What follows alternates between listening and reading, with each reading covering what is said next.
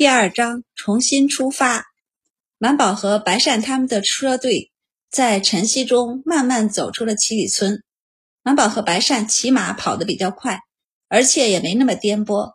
跑了一阵后，身子热起来，离车队也远了些，俩人便放慢了速度，时不时回头看一眼。大吉不在，但刘老夫人也给他们配了两个护卫。俩人此时也正骑马跟在他们身后。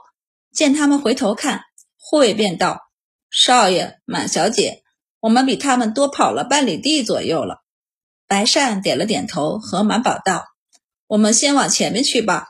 中午要是停下歇脚，我们还可以帮忙找到歇脚的地方，再收些木柴。”满宝应下，于是四人便继续往前跑了。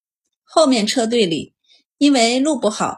本打算再睡一个回笼觉的白二郎被彻底的颠醒了，他打着哈欠，挤出一滴眼泪来，定睛看向对面正啃着豆包的人。他沉默了片刻，问道：“你没吃早食吗？”三头点头道：“吃了，但还能再吃。你家的豆包真甜。”见白二郎头发都没梳好，他摇了摇头，顺手拿过自己的竹筒，拧开递给他：“喏。”我娘让我爹一大早去磨的豆浆，已经煮过了，还放了一些糖。你先暖暖胃吧。白二郎接过喝了一口，觉着不错，就忍不住又多喝一口。三头见他这么一会儿功夫，把他豆浆全喝光了，便低头看了一眼他特意给他留下来的豆包。白二郎见了，不好意思的笑，伸手抓了一个豆包，道：“你娘做的东西真好吃。”三头叹息一声，只能原谅他了。那是当然。昨天晚上吃完饭，小姑抱着我娘差点哭了，说又要许久吃不到我娘做东西了。然后我娘就把厨房里剩下的那坛豆腐乳也给小姑装上车了。我爷爷好几次张着嘴巴都不好开口要回来呢。白二郎也吃过那东西，是去年小钱氏在县城里开铺子时。根据满宝留下的方子琢磨出来的东西，老周家给他们家也送了些。一开始看见这东西的时候，他连闻一下都不乐意。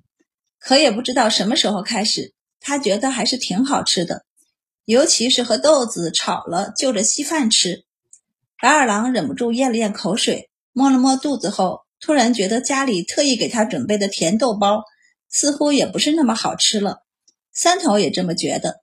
于是把手上的最后一口包子吃了，就不再伸手拿了。这会儿他终于感受到了一点忧伤，以后都吃不到我娘做的包子了。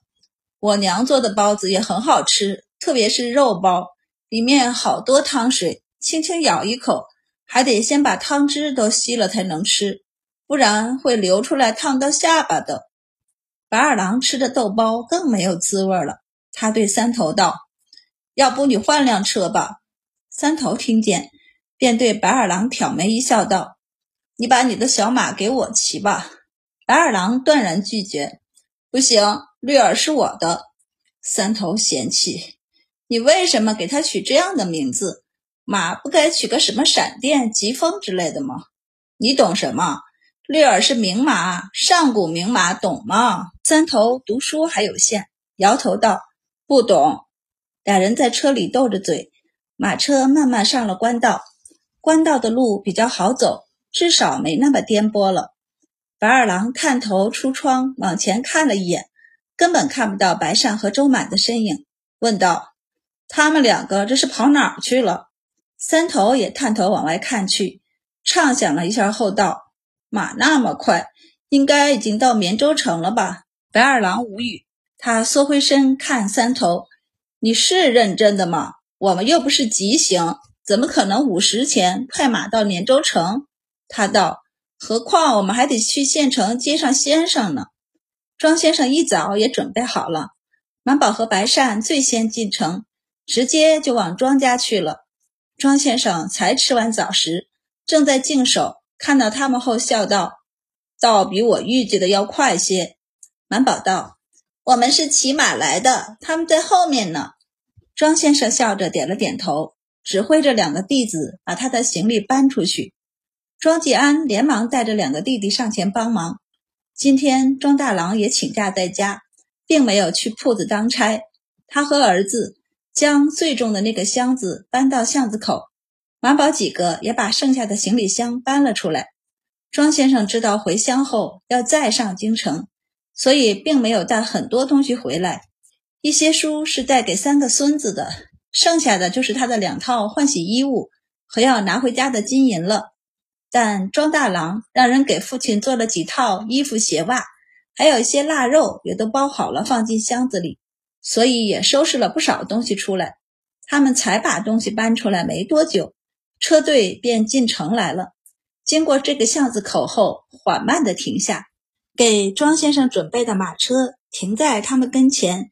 下人们先把庄先生的行李搬到后面装行李的车上绑好，这才请庄先生上车。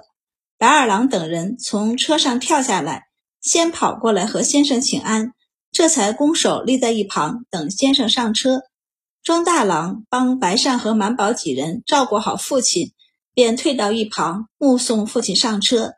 庄先生上车后，撩起窗帘与他道：“我已经和现学的黎先生说好了。”再过了十五，你直接领着季安去入学就好。